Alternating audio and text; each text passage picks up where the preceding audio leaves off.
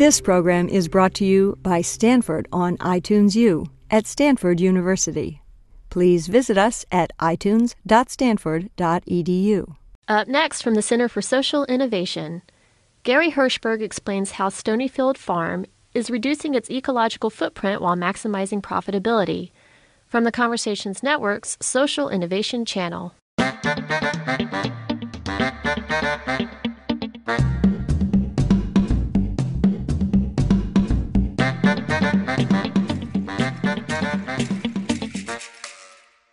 Hi, this is Elena Conner Snibbe. And I'm Eric Nee. We are your hosts on Social Innovation Conversations. Today, we are excited to bring you another presentation from Bridging the Gap, the 2005 Net Impact Conference convened by the Stanford Graduate School of Business. The Center for Social Innovation is a growing community of leaders committed to a just, prosperous, and sustainable world.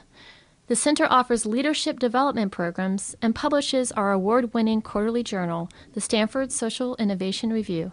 Registered members of the Conversations Network receive a wide variety of benefits. For free membership or to help support our efforts through your donations, visit conversationsnetwork.org.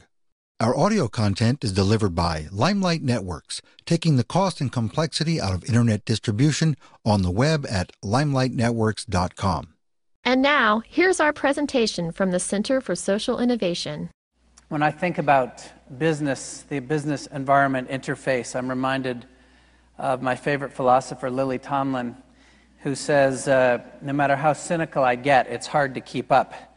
And uh, I know after this morning's uh, remarks that I don't have to preach to you about the negative impact that business and commerce have had on the planet and on the hopes for future generations. In our ignorance and in our arrogance, we've applied a kind of a linear um, exploitative model in which we input the planet's resources at one end and output concentrations of capital, but also waste. And we've engaged in this mythology with several fundamental and flawed beliefs, and Greg just spoke to some of them. One, that we can continue to mine and toxify the Earth's crust without long term repercussions for future life. Uh, two, that technology and ingenuity can replace nat- natural order. Three, that we can heat the planet and convert fixed carbon into gaseous carbon and send it away. And fourth, that there is even an idea of something called away uh, which, you know, my generation, uh, wastewater engineers who grew up in my uh, era learned that the solution to pollution is dilution. And uh, I, I, now say that, that that's delusion. Uh, now, I'm no Luddite. I believe in technology, and in fact, many of the strides that we natural products companies have enjoyed have been very much due to technology, just as I believe in the power of capitalism and commerce to be constructive forces for positive change. But I think we need to shed these myths, as you've now heard several of us say, and forge a new model of capitalism and a new set of principles. And so, what I want to do now is just talk to you about my last 23 years.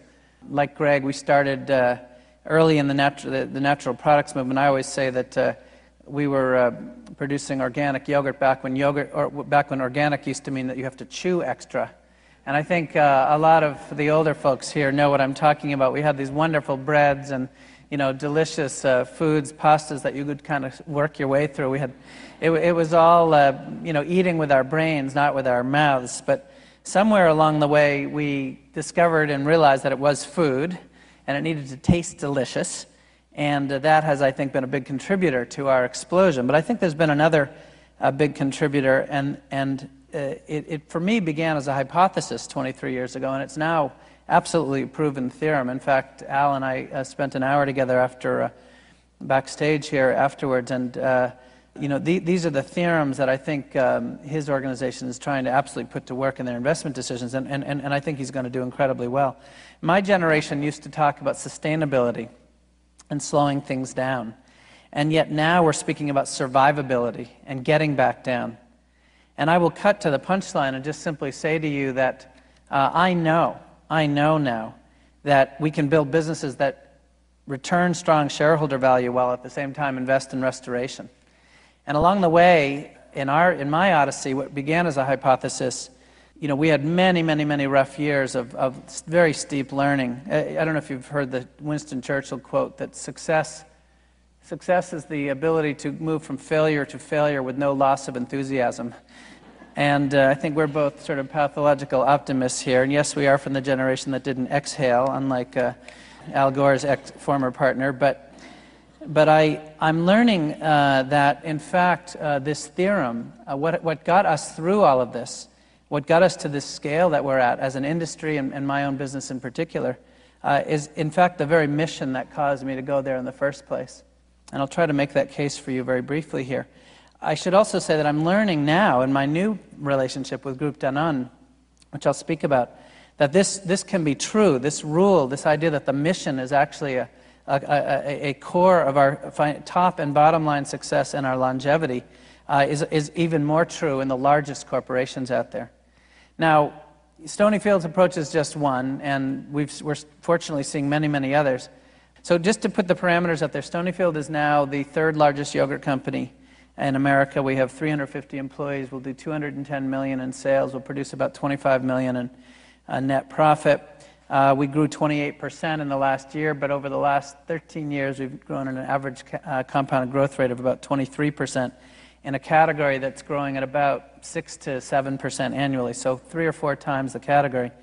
Um, we are not only the number three yogurt brand in the country, we're the number one organic brand in the world, and now we've actually started a new company called Stonyfield Europe, which is launching in Ireland and England and France and uh, actually Turkey, where, by the way, the average herd size is 1.2 cows.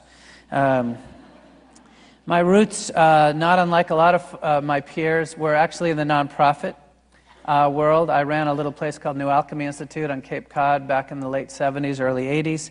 Uh, where we did ecological design and, and advanced a lot of the things that are now becoming part and parcel of modern day science. I was actually a windmill builder myself. And uh, we could, in an area about a quarter the size of this stage, we could feed 10 people three meals a day, 365 days a year using no fossil fuels, no, no chemical pesticides, herbicides, or fertilizers, using only the sun as our engine. And uh, we could feed uh, folks profitably. You could come in the winter with five feet of snow outside and see bananas and figs, papayas growing, all solar uh, powered. The, the fish water was a waste system that was turned into a food system for the gardens. The gardens were a, food, a waste system that would produce food for the tanks, and the tanks were heating the building by trapping the sun's rays and so forth. And as I think some of you may have heard as I've toured around telling this story, I visited my mother in 1980 at the, um, at the Epcot Center in Florida, where they had the, la- the land pavilion funded at that time by Kraft Foods. And as you can probably imagine, it was a little bit different than my model of my notion of how food would be grown in the future. The sort of punchline was you buy the Velveeta and leave the food growing to us. It was a, a monument to uh, fossil fuel use, to mining the Earth's crust. It was a heated building in central Florida. There were huge amounts of uh, fossil fuels uh, going in, and, and pesticides and fertilizers, and so on and so forth. And as horrified as I was by the model of how food would be grown in the future, I was even more horrified by the fact that for the 25,000 people who visited my institute every year, that's how many people paid to go through there every day. And uh, I came out of the booth, uh, out of the uh, pavilion, and I said to my mother, Mom, I've got to become Kraft Foods. I, to have that power, that reach, is, is, is what I, uh, I, I need if I'm going to advance this notion of a more sustainable agriculture. As again, some of you know, four years ago we passed Kraft in sales of yogurt. We're now actually three times their size, their Breyers brand. And so 21 years after that epiphany, I actually entered into a partnership with Groupe Danone, which is a $18 billion global uh, dairy company.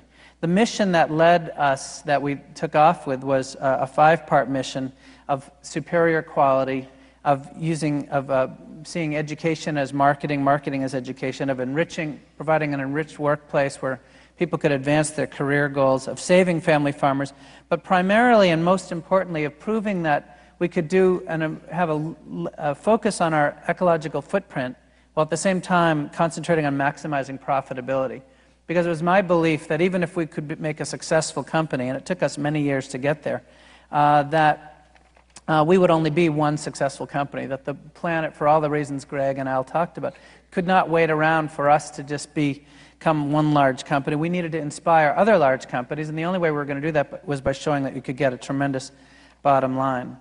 And if you, if you have the focus on profitability, you realize, of course, there's really only two ways to do it. You can grow revenues or you can cut costs, and or you can cut costs. So some examples of what we've learned over these years. On cost cutting, we, we, we were the first manufacturer in the country to make ourselves a zero uh, emissions manufacturer, that is to say, a non contributor to climate change. And we did that by changing the lighting, by taking the heat out of our wastewater, by double insulating our coolers, and so on, and taking the savings that we were generating. And by the way, this is in the millions of dollars per year. Uh, many, many thousands of tons of CO2 were being taken out of the atmosphere. But the, obviously, the best way to save energy is to, is to not use it in the first place. And we used some of the portion of those millions of dollars to invest in trees, planting trees, or converting diesel buses over to natural gas buses. In other words, into something that you, many of you know called carbon offsets. On waste prevention and recycling, over these last 10 years, we prevented 12 million pounds of materials from going to landfills or incinerators. That's 7,000 tons of CO2. About 70% of our waste that goes out goes out as recyclables. Interestingly, we've turned it, not only has that reduced our cost because we don't have disposal and landfill, landfill costs, but we've also been able to uh, take waste products and turn them into revenue. For example, the cardboard boxes that, deliver, that come delivering our packaging, we fold those and we sell them to a company called Rebox, who actually pays us to use them, and they reuse them as boxes. Uh, we've saved uh, over a million dollars a, a year from um, decreased trash hauling, increased revenues from recyclables, and so on. Our packaging and, and, and moving, getting rid of the overcap that you might have seen if some of you ate our yogurt a few years ago, and we're replacing it with a foil lid. We're using 16% less energy, 13% less water, 6% less solid waste, saving about a million dollars a year. And obviously, uh, that also includes a less waste stream. Uh, or the form, fill, and seal machines that, that now, where we actually fill it on the line, saves us $1.8 million annually. I call this the First National Bank of Conservation. This has been my, my venture capital. Uh, one last example organic sugar. In, in Brazil, where we purchase our uh, sugar from 30,000 acres of uh, cooperatively farmed uh, cropland down there. Uh, our investment in organics has resulted in our farmers, but, and by the way, the sugar that we were buying five years ago was a 100% premium. The organic sugar, 100% more expensive than conventional. Uh, so, yes, we are all crazy people up here. But what has happened is the investment in organics has resulted in an investment in, in really the earth's equity by putting compost and manures and chopped cane back into the soil. We've actually increased soil tilth built equity. We have 50 species of birds and mammals that have returned to these areas. The soil takes much less energy and effort to till it up. It's much more mo- moisture holding. Uh, the conventional farms, sugar farms right next to us, uh, which have been, a, uh, there, has been a drought the last couple of um, summer, uh, winters, uh, our winters, their summers. Uh, the, with a lack of organic matter in the soil, when you spray water on it, it just evapotranspirates and it transpires and they lose maybe 90% of the water. But in organic soils, and we've seen this in the Central Valley right here in California, I've walked on Central Valley dairy farms that are organic where there are birds and bees flying all over, and I've gone a half a mile down the road where there's no life. There's nothing happening because the entire food chain has been disrupted. But what has happened here is that these soils retain moisture, keep more active probi- uh, uh, uh microbiological activity and, and, and also are obviously uh, getting greater yields. The, dairy, the, the sugar farmers in Brazil now have had 10% annual increases in yields. They're now at parity with conventional and my, and, in terms of pricing, and I've actually now got uh, about a 25% reduction in cost by investing in the planet. Hundreds of organic dairy farms in New England and across the country have found the same thing that they're more profitable than ever and coming back uh, due to cost reductions. Animals live longer. Uh, their soil takes less energy and horsepower to till up, and so forth. Now, on the revenue generation side of the model, uh, again, in our model of capitalism, uh, we have uh, a disadvantage. And I, I, guess I'll use the metaphor of Coke and Pepsi here with you, one of the sponsors.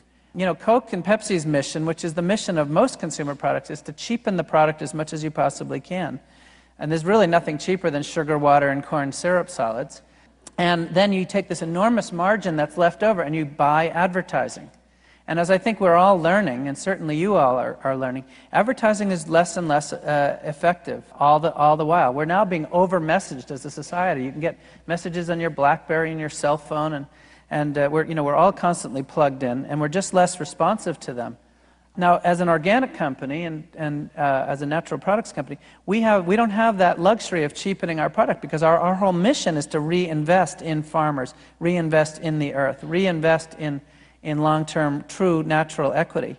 And so the net result of that is we've had to just be a lot more clever. When Al was talking today in his fund, how the, the eco types were saying this is so cool to be engaged in investment because the discipline of the marketplaces uh, really helps to get uh, very focused on what needs to, needs to happen. That has absolutely been the story for our company and ever so many natural products companies. We've just had to find another way, a non advertising way to make up that net margin. So I can tell you at my gross margin line, I'm 10 points behind my peers. But I make it all up below the, below the line where my nets are exactly the same as them by just simply focusing on other things we do. So we use our lids, our packaging, to talk about environmental messages. We have 150 million lids. Al will never uh, forgive me for the fact that when he was heading off to Kyoto, and we weren't sure, we, the environmental community wasn't exactly sure whether he was going to sign the global warming accord, we published his email address on our lids. And uh, he got something. He got something like 175,000 emails. Uh, now I sent 174,000 myself, but um, but nevertheless, another thousand people joined me. When the Gingrich Congress was coming in with, a, some of you may not remember, but they, they had what I called the contract on America. Uh, they were th- threatening to slash funding for clean air and clean water. We came out with a lid that said Congress, have you flipped your lid? And then you flip it over, and there was a letter that you could write, and it said, Dear Congressperson, you could fill in their name. It said, I believe in an efficient government, but not at the expense of my children's futures. If you vote against the planet, I won't vote for you. And 15,000 people mailed these lids in to Capitol Hill.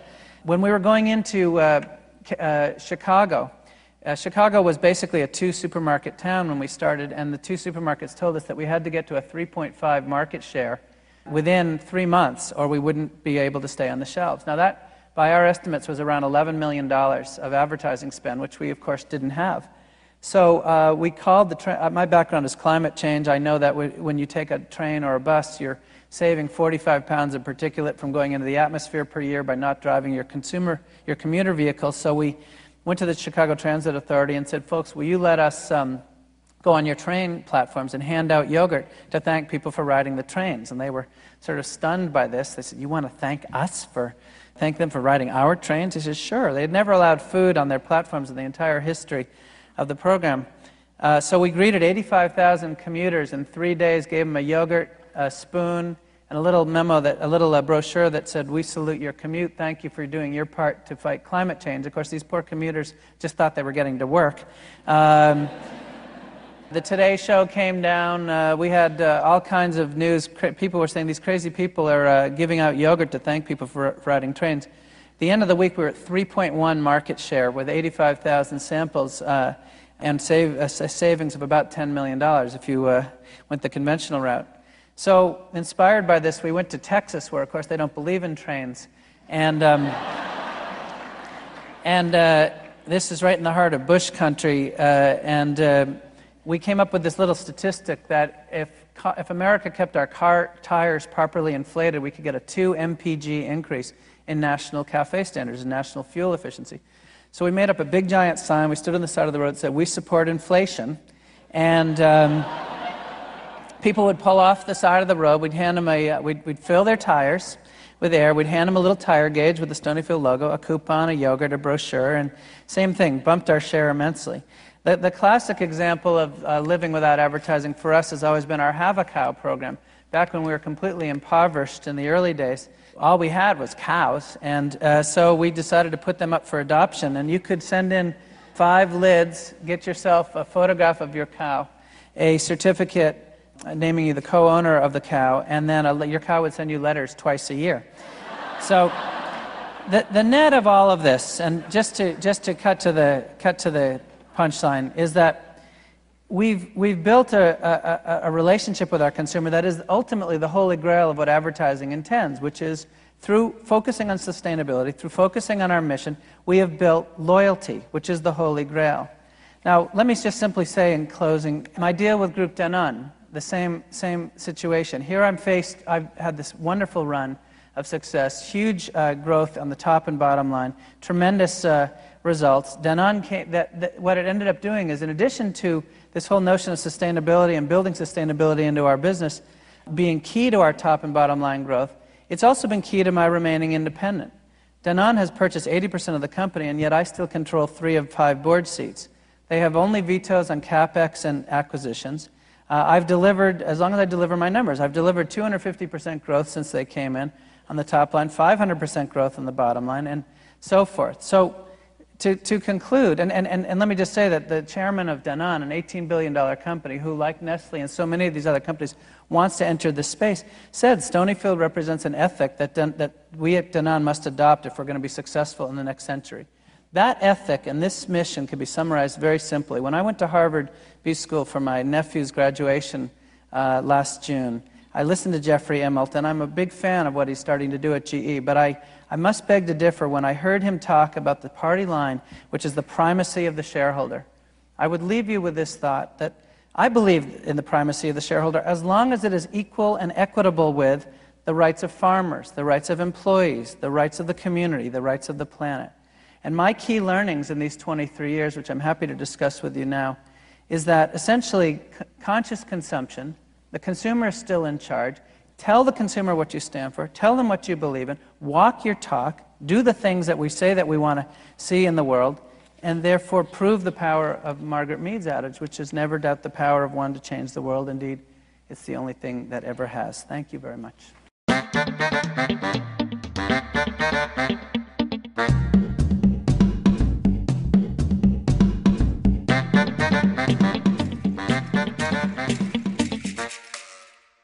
You've been listening to a presentation from the Center for Social Innovation at Stanford. For additional practical and provocative ideas, check out the Center's award winning publication, the Stanford Social Innovation Review, at www.ssireview.org. Registered members of the Conversations Network receive a wide variety of benefits. For free membership or to help support our efforts through your donations, visit conversationsnetwork.org. Our audio content is delivered by Limelight Networks, taking the cost and complexity out of internet distribution on the web at limelightnetworks.com. The post production audio engineer for this program was Jeremy Glenn. Our website editor was Bernadette Clavier. My name is Elena Conner Snibbe, and I hope you'll be joining us next time for another presentation from the Center for Social Innovation. Thanks for listening.